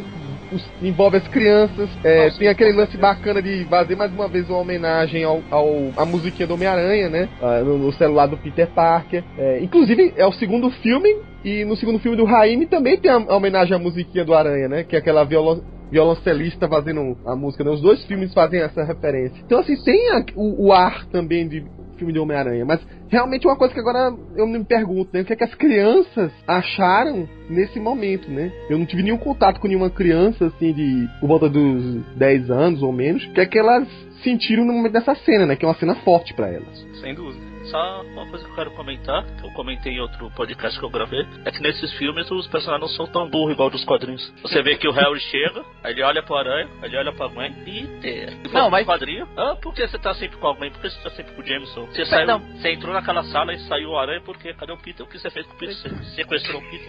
Magaren, pera aí, Magaren. Só um instante. As personagens não. O Harry. É, o porque a Harry. Gwen Stacy só falta gritar pra todo mundo que o Homem-Aranha é o namorado dela. Porque Ela gritou, né? todos- Ela Não, gritou. todos os policiais de Nova York devem saber. Por isso que eles são amiguinhos do cara. Porque até o Capitão Stacy no primeiro filme gritou na frente dos, dos policiais lá, parceiros dele: Ó, estou indo salvar o seu namorado lá em cima. Ou não existe Facebook nesse lugar, ou todo mundo não tem memória. Não, e, e nesse filme novo tem um negócio que, que me incomoda, mas eu, eu já, já relevo. Diz logo, diz logo, diz logo. É isso mesmo. É que um pano na boca muda completamente a voz de qualquer super-herói, né? Porque o Peter, ele senta do lado do Harry e fala: Então, o Peter falou comigo que você quer meu sangue, mas eu não posso dar. E o Harry não percebe que é o Peter, né? Mas, ok. Não O pano na filme, né? boca é o maior filtro Porque de voz do universo. bêbado, né? É, por sinal, a gente bêbado. mal falou do, do Harry, rapidinho, vamos só passar rapidinho pra vocês o que, é que vocês acharam que é um Harry meio monstro, meio Hulk agora, né? Já que ele vai, segundo o final, né, ele vai poder se transformar e se destransformar. E ao mesmo tempo que ele é uma criatura com soro, ele tem uma armadura que dá mais força pra ele. Eu gostei, não me ofendeu, não, não achei uma coisa fantástica assim, mas eu acho que pro filme coube bem, funcionou bem e foi pertinente. Como eu comentei lá no grupo do Facebook lá, dos três doentes que a gente teve até agora, somando os cinco filmes, esse foi o melhor. É o mais assustador. Porque se você olhar pra armadura do primeiro doente, você tem vontade de rir. o Rocket Racer voador lá do Harry, James Franco E, fala. e- Esse e la- lamentavelmente, né, a, a primeira máscara que criaram pro Duende Verde, que foi negada, é. é a melhor até hoje construída, né? E esse aqui, ele não usa máscara, mas se você olha pra ele, você tem medo deles. Tem o que uma máscara verde com capuz roxo devia passar, ou querer passar antigamente. Eu gostei do personagem em si, a, a- só achei a história dele um pouco corrida demais, porque ele e o Venom é, são vilões pra dois filmes, um pra apresentar e desenvolver e o outro pra ser o vilão mesmo. Esse ele até mesmo, se bem que verdade que nesse aqui só apareceu mesmo pra fazer o que todo Duende Verde tem que fazer, que é matar a Gwen. Mas o desenvolvimento do personagem em si, eu ainda prefiro o do Raimi. Mas o visual, é como o Bagari tá dizendo, era o Rocket Race e o vilão do Power Rangers. Esse aqui tá o menos ruim dos três até agora. É, apesar de ser uma versão. Apesar não, né? É uma versão diferente, sempre vai ser no, no cinema, não vai ser igual aos quadrinhos, né? Mas eu gostei bastante. É Danny DeHaan, que é o nome do ator, é isso? Isso. Ele, eu já, naquele Poder Sem Limites, né? Ele atua bem pra caramba, e nesse filme também ele mostra que é um bom ator. Então, assim, eu gostei bastante do Duende desse filme. Mudaram, mudaram algumas coisas, mas, mas coube bem, encaixou bem na história. Cara, eu ainda prefiro em termos assim de complexidade da história, até porque teve vários elementos baseados nos quadrinhos, a versão do, do James Franco, porque ela teve muitos elementos do Harry, né? Aquela coisa de amnésia, de se drogar tal. Mas como falou, é o primeiro filme desse ator, então talvez muita coisa seja trabalhada ainda. Eu não acho a atuação dele meio mais ou menos. Teve o lance da história da cara dele lembrar uma cara de risada, né? Coisa que faltava aos outros duendes. O primeiro era aquela risada é, colada na máscara, né? Estranha. E o segundo, é, o James Franco, né? O, no- o Harry não tinha nem pra que ficar dando aquela risada. Não, ba- não batia com, com o que a história tinha desenvolvido pra ele. E esse não, ele tava meio maluco, já tava meio doido, né? Prestes a morrer. E aí teve pelo menos aquela coisa clássica de ser o duende com a risada. Mas mesmo assim eu. Eu acho que não, ainda tá faltando o verdadeiro duende aparecer nos cinemas, pelo menos é a minha, minha visão da coisa, né? Uma coisa mais próxima do que o potencial tinha que ser. E eu senti falta de não ter o Norman como duende. E isso nos leva à cena que não foi ao ar, porque por compromisso com a Fox, ou assim eu entendi, lá nos Estados Unidos, aqui no Brasil não teve essa cena, eles têm que passar uma cena pós-crédito que seja relacionada ao filme dos X-Men. Eu vi aqui no Brasil. Ah, É- ele não teve no IMAX. Ah, não É. teve na IMAX? Então Não, nas outras foi, eu foi pra economizar meus olhos, porque não teve isso? Teve Exatamente. então, Eric, essa cena aí baseada pro Fox? É, eu comentei que eu vi o filme duas vezes. Eu Hum. vi uma no IMAX, que foi a segunda vez, né? Mas na primeira que eu vi aqui onde eu moro, Hum. teve a cena dos X-Men, a vampira lá resgatando o pessoal e tal. Mística. Foi a A mística. mística, isso, desculpa, a mística. É, é que, é que o Eric só lê Homem-Aranha. é Não, mas mística e vampiro é a mesma coisa, né? Agora Agora, tava Tudo em mutante. apesar, apesar que eu não sou chegado em X-Men mesmo, não, mas enfim. Mas assim, eu prefiro o filme sem a cena pós-crédito, tá? Porque você tá vendo o filme lá, vamos, tem um monte de gente vendo o filme, até gente que nunca leu Homem-Aranha e tudo mais. Aí acaba o filme, aquele negócio todo, aí aparece os X-Men, faz um negócio, não sei o que, e acaba. Aí ficou todo mundo com a cara assim, tipo, como assim? O- os X-Men estão no próximo filme do Homem-Aranha? O Homem-Aranha tá no próximo dos X-Men? É, ficou muito esquisito. Mas ainda Então, bem assim, que eu não vi. é melhor sem. É Ainda melhor bem sem. que eu não vi isso. Então eu vou ver esse filme de novo no IMAX pra, pra economizar meus olhos. Mas veja só, é, independente disso, teve aquela cena que não foi ao ar, mas por conta disso, que é a tal cena onde o suposto misterioso homem de, de chapéu preto, de capa preta, vai até lá aquele bunker lá da Oscar e encontra o Norman congelado. Pelo menos foi isso que eu vi em algumas imagens, não é isso? E do lado tava o Walt Disney. É, foi um ou outro, né? Tava vários ali de, de cri, em criogênico, é, em câmera criogênica, né? E aí fica aquele lance, se essa cena, já que essa cena não foi usada, se ela realmente faz parte do contexto, ou seja, o Norman tá realmente vivo, o que é que vocês acham, o que é que vocês gostariam que tivesse ou não, e fica o que, é que vocês acham das perspectivas dos próximos spin-offs, né? Do próximo do Homem-Aranha a gente não sabe muito. Mas já foi anunciado o filme do Venom, o filme do Sexteto. O que é que você tá achando da perspectiva do universo do Homem-Aranha na Sony? Então, eu acho que o Norman realmente não morreu. A minha impressão do filme é essa. Como que vai voltar, se é dessa forma, dessa cena e tudo mais, eu não sei, né? Mas ele morre e depois mostra a cama do povo tirando ele, entre aspas, mas sem mostrar ele, aquela questão e tal. Então, assim, eu acho que o verdadeiro Duende Verde no próximo filme aí vai ser o Norman e não o Harry. Mas, não sei, né? É totalmente achismo. É o, o que a gente tem agora, né? E quem é aquele cara da- do capuz preto? Não apareceu ainda, né? É o Gustavo Fierce como personagem. Ah, ele é? fala Sr. Fierce no filme. E o que é Ele- o seu filho? Ele é um personagem, não é nem dos quadrinhos, ele aparece numa trilogia de livros que conta o, o, doi- o Sexteto Sinistro. Ele é o que contrata o Sexteto Sinistro pra fazer uma coisa lá, ele é o tal do Cavaleiro. Hum, olha, curiosidade, Magaren também cultura aí. Então, sobre as perspectivas, o filme do Venom, eu preferia que a melhor coisa era não fazer. Eu não gosto do Venom. O do Sexteto Sinistro eu tô com mais que os braços do Octopus atrás. Não sei como eles vão fazer. Sobre essa cena pós-crédito aí, eu, quando eu ouvi falar dela, mesmo não vendo o vídeo, o pessoal não se controla e postar spoiler como se não houvesse amanhã. Eu fiquei imaginando que esse Norman que morreu, entre aspas, aí, podia ser o camaleão, alguma coisa assim. E o verdadeiro Norman era esse personagem que acabou sendo o Sr. Fierce. Mas agora que a cena não existe mais, ninguém sabe, ninguém viu. Tem cena inédita nos trailers que não tem no filme, não sei mais que filme que tem. Tem um monte no trailer que não tem no filme. Ó, ó, sobre essa história do sexteto sinistro, Magaren, eu soube que a ideia era colocar, tipo, o Dr. Octopus ocupando a mente do Homem-Aranha no filme. Tchau. E aí ele ia contratar- tô saindo- Estão saindo do podcast, tchau. Ah, Paulo, vai. Ah, cara, tipo, Sexteto Sinistro, como é que a única minissérie que, que eles conseguiram fazer, sendo estrelada direto pelo Sexteto Sinistro mesmo, era protagonizada pelo Nick Fury e os Supremos do outro lado. O Peter era o coadjuvante na história. Eu não sei o que, que eles vão fazer com essa história. Até o Sexteto Sinistro que virou quadrinhos, toda pegada de humor com vilões nível C, que era aquele lá Superior Foes. Sim, sim. Não- não- assim, eu realmente não consigo imaginar o que é que eles vão fazer. Só se eles fossem fazer um filme do ponto de vista dos vilões e que o Peter não aparecesse só o Homem-Aranha pra encher de porrada. Só que mesmo assim, cara, Mas, mas tá oficial, né? Vai ter mesmo, né? Eles falaram oficialmente que vai ter esse filme. deram a data, falar um negócio assim, porque oficial por oficial, até o filme das Lois Lane já falaram o que iam fazer. É, esse lance do Mr. Fear aí, é, tem um vilão do Demolidor que surgiu. Não sei se não, surgiu não. Mas é bombou na fase do Baker, que tem esse nome, o Senhor Medo, Doutor Medo, uma coisa assim. Esse é um vilão antigo do Demolidor, cara, das primeiras histórias. E ele tem, existe mesmo, mas Ah. acho que ele faz realmente parte da história do Demolidor. Acho que dificilmente ia estar relacionado com, a com a- o universo do Aranha. O lance da Feiticeira Escarlate, do Mercúrio, de do direito ser dividido, não sei. Mas é que é, é o mesmo nome realmente foi a primeira coisa que me veio na cabeça.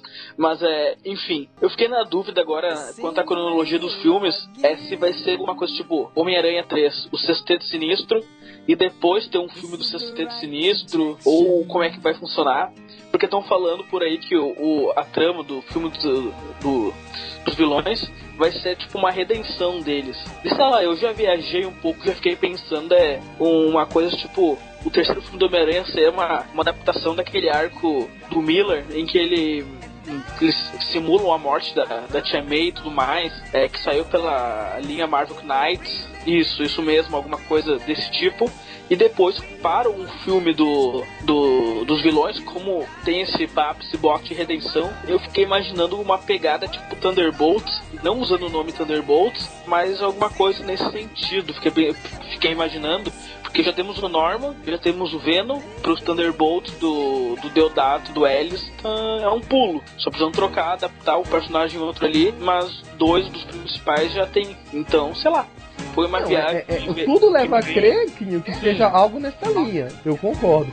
Só que eu acho que até agora os vilões que foram reunidos, temos três. Não, quatro. Tem o Connors, que é, vai, interessante. Mas o ele recusou já o convite, né? É, o Rino, que ficou meio estranho. Aí tem o Electro, que eu não gostei, mas tudo bem. E aí tem o Harry, que aí eu não, não, não vejo muito sentido ele fazer parte do sexteto. Enfim, tem perspectivas pra ter Abutre, como a gente viu, né? Tem perspectivas pra ter Octopus, porque tá lá tudo todo o equipamento na Oscar, mas não sei, eu, eu, eu espero que assim, eu, no mensurar assim da balança, esse filme foi, saiu positivo, não saiu a quinta maravilha, como todo mundo tá falando aí, É, eu não acho que nem de perto, como muita gente tá colocando igual o Capitão América, nem de perto, mas tá, tá cada, vez mais confuso montar os próximos filmes, é isso que eu tô vendo. Só comentar que assim, quatro membros do, do sexteto a gente já pode falar com certeza, né? Porque aparece, assim que termina o filme, aparece seis imagens que referenciam a seis vilões. Então a gente vê a imagem do Duende, a gente vê a imagem do Octopus, do Abutre e qualquer outro, do Rino.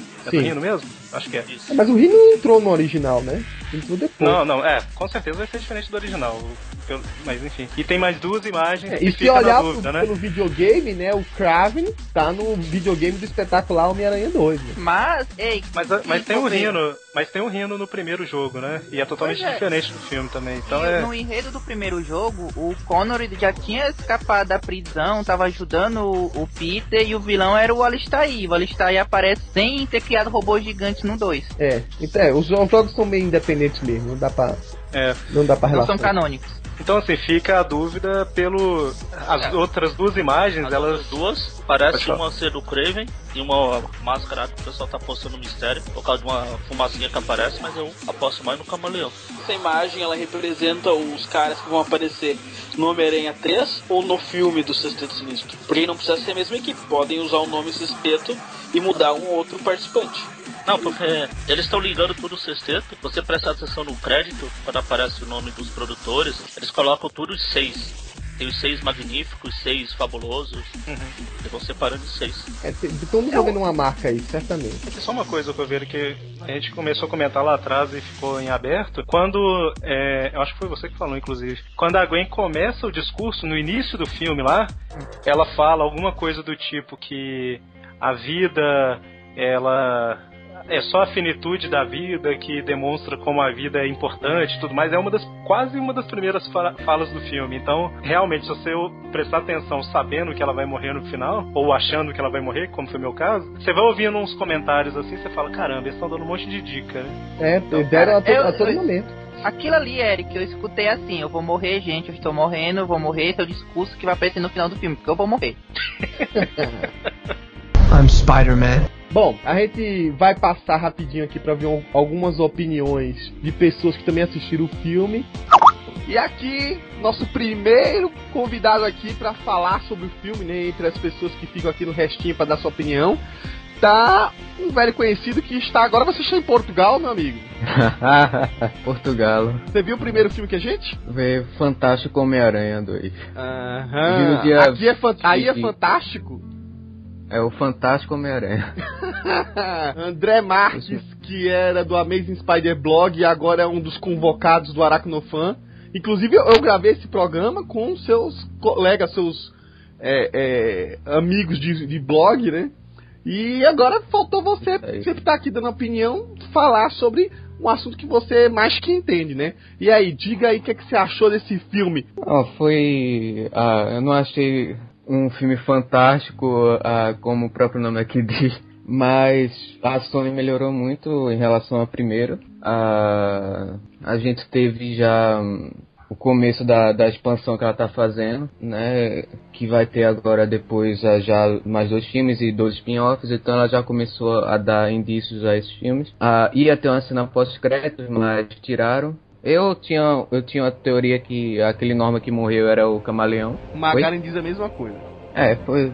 Eu acho que. Eu queria que eles fizessem isso, mas. Bom. Se eu gostei do filme, se- ah, sim, eu gostei, mas sempre, é o que eu sempre digo, pode ser melhor. A, a Sony fez, conseguiu fazer uma boa adaptação, mas o filme não é, ah, como um filme em si, ele não, ele não consegue fazer um filme que cativa de verdade uma pessoa.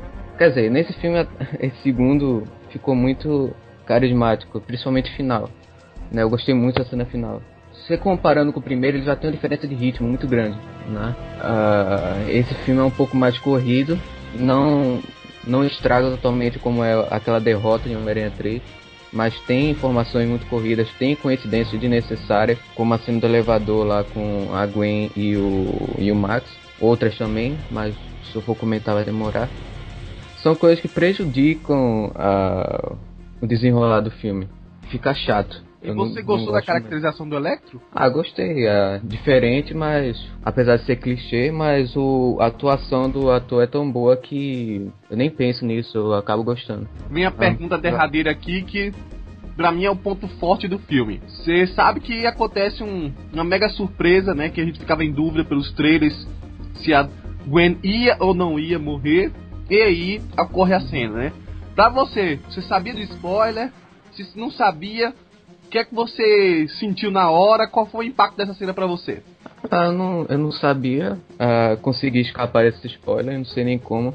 Ah, mas na hora, eu não sei, eu não fiquei muito surpreso porque a cena era tão. ah, acontecia tanta coisa ao mesmo tempo na cena que eu nem sabia o que pensar. Era o Homem-Aranha segurando ela, o. com o doente tentando matar ele, as engrenagens se mexendo, uma maior confusão e eu ah, nem pensei muito na hora. Mas ela a maneira que ela morreu foi um pouco diferente. Gostei também. Gostei de terem matado ela. Vai, eu acho que vai ser bom para os próximos filmes. Ah, eu não quero aqui também parecer nenhum é, fã xiita, mas eles podiam ter feito essa cena na ponte. Não ia prejudicar em nada é, na, no desenrolar do filme. Mas também o jeito que fizeram ficou bom, eu gostei. E ah, depois que ela morre, tem o discurso dela também, ficou muito, ficou muito bacana com a cena final que eu já disse que eu gostei muito. Então a, a morte dela de- deixou o final do filme ah, muito carismático. Eu vi, eu vi algumas críticas dizendo que teve gente saiu chorando no cinema. Ah, aí no Brasil, aqui em Portugal não vi ninguém. Se, fala, se falaram de mim Mas foi aí- mentira, tá? É, é a história do Magaren. Conversa Ok. Então, então tá, Pronto. André. Falou, obrigado pela sua participação. E agora vamos Ok. ver quem é o próximo aí que vai dar sua opinião. O próximo aqui é o Guilherme Siqueira, que inclusive, Guilherme, você já fez alguns resumos pro site da gente, do Homem-Aranha e tal. Fala aí, o que é que você achou do, do tanto você conhece o Homem-Aranha, o que é que você achou dessa adaptação desse segundo filme? Primeiro, o reboot ainda pra mim do Ma- com o Tobey Maguire ainda tá muito em cima, então eu não consigo esquecer o Tobey Maguire. Então isso já traz uma pegada, isso vai lá pra frente, vai influenciar a minha opinião do filme. O filme ele começa legal, o filme ele começa muito bem. Os primeiros 10 minutos de filme, você fica amarrado no filme, você sente o aranha e você embarca na jornada. Onde é que ele complica? A hora que tira a máscara. Aquele Andrew Garfield, ele não é o Peter Parker. Você Sério? olha pra ele, você não vê o Peter Parker. Porque a, a maioria das pessoas é, é, prefere ele do que o, o Tobey Maguire, cara. Eu sou uma delas, mas, mas continua aí. Cara, ele não tem cara de, de nerd. Cadê o loser?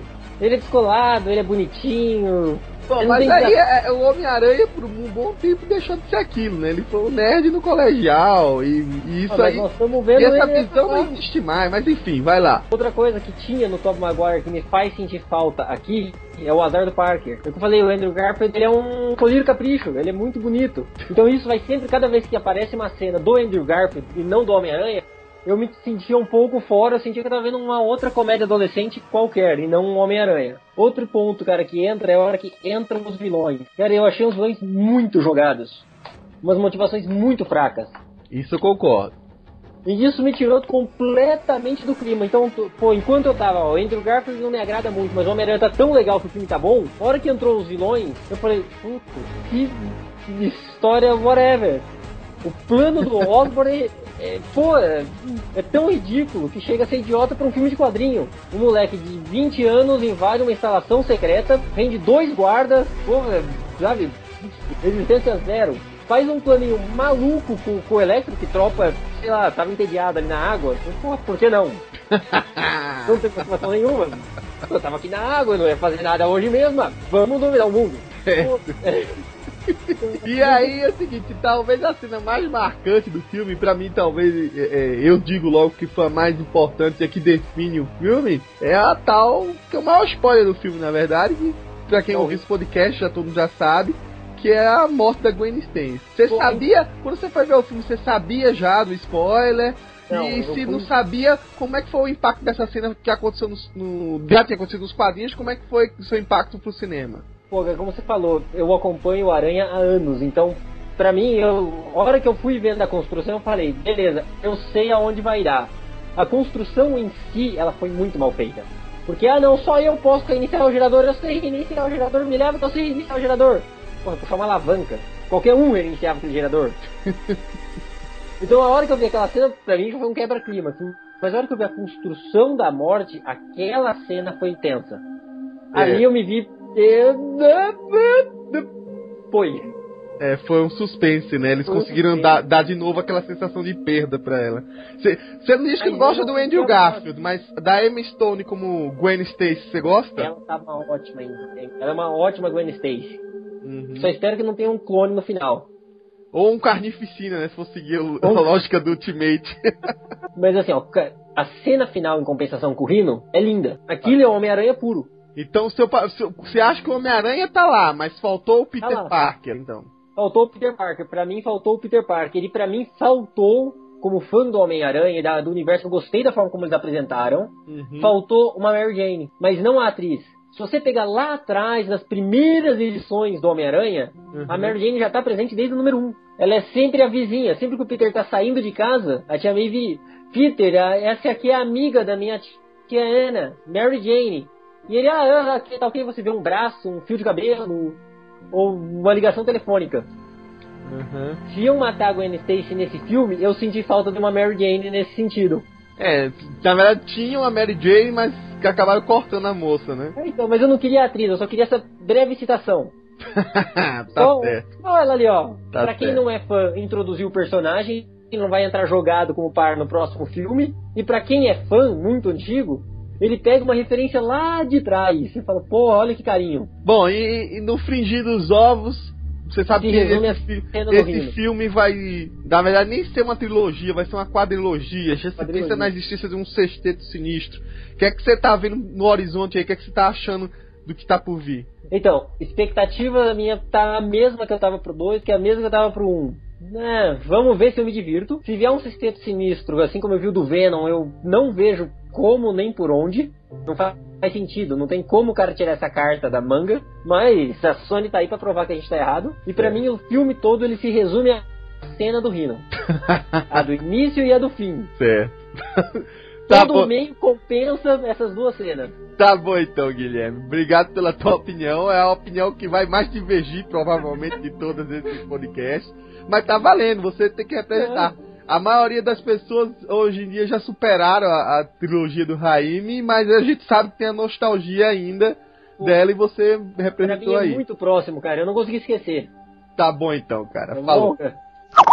E agora estamos aqui com o Rafael Valente. Vez ou outra também tá aqui dando, sempre se candidatando para dar opinião sobre os filmes que vê da Marvel. Fala, Rafael, E aí, quero saber o seguinte, de você, você tá no time de que gostou do filme, que não gostou, fala um pouquinho o que, que você achou de uma forma geral. Cara, eu odiei o que fizeram com esse filme. Assim. já segundo, já hoje. Mas eu tenho meus motivos. É, Eu analiso o Homem-Aranha de uma forma diferente como analiso os super-heróis. Ele é o típico herói em que você vê a jornada do herói. Ou seja, o herói faz as suas escolhas, ele sofre as consequências e ele supera essas escolhas. As consequências, na verdade. E eu não vi nada além de consequência atrás de consequência nesse filme. Tipo, eh, você teve no final do primeiro filme a consequência dele estar atuando como herói. E depois ele simplesmente superou essa consequência escolhendo namorar, continuar namorando com a Ven. Aí depois você vê a consequência disso. Onde está a superação do que ocorreu no filme passado? Porque a primeira coisa, ele é. Por causa dele, o tio Ben morreu. Ele foi atrás do criminoso, ele não encontrou esse criminoso. Tiveram que fazer um jogo para que ele resolvesse essa situação. Coisa importantíssima que teria que fazer nos filmes. E você não vê a coisa mais importante disso, que é a, a superação do herói devido a todos esses problemas. Eu sei que ele tem três mortes na consciência. Mas se você não vê a superação dela, dessas consequências, de nada vai ter valido ele ter sofrido tudo isso. Principalmente agora no final desse novo filme.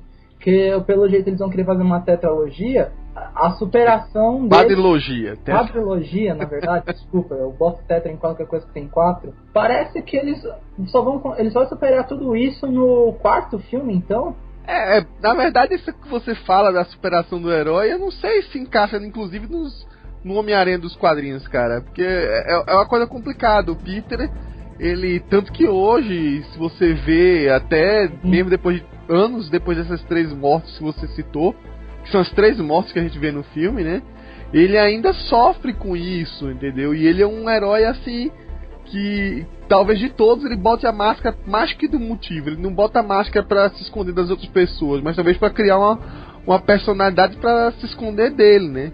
Ele tem um Cara, trauma. o Demolidor também sofreu fez escolhas, sofreu consequências e superou elas em dois único, em um único arco, que é a cara de Moda. É, e aí eu não sei, assim. Bom, esse filme aí tem coisas pra mim que são muito boas, coisas que são muito ruins. Não, inegavelmente os efeitos dele, a relação entre os personagens são ótimos. Uhum.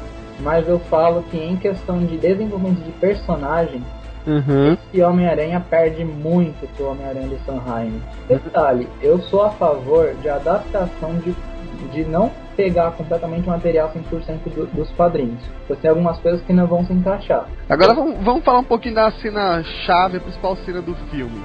Primeira coisa que eu quero saber qual foi o impacto que você teve. Você sabia que ia acontecer aquilo, soube de algum spoiler antes?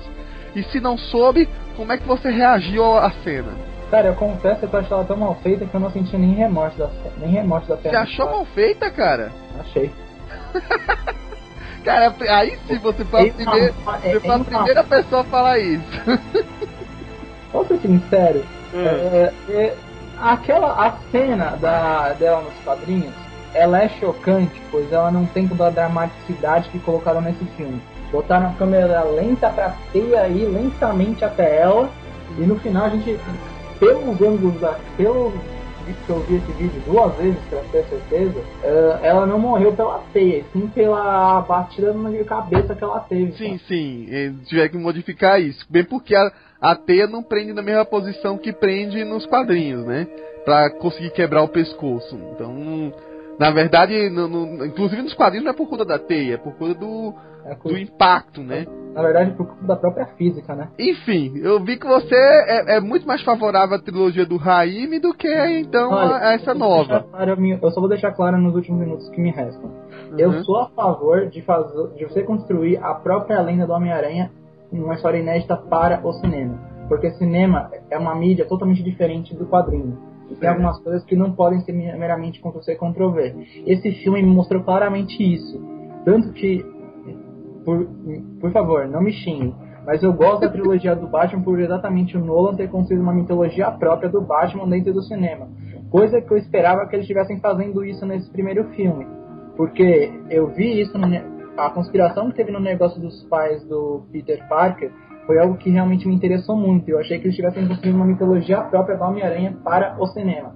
Mas não.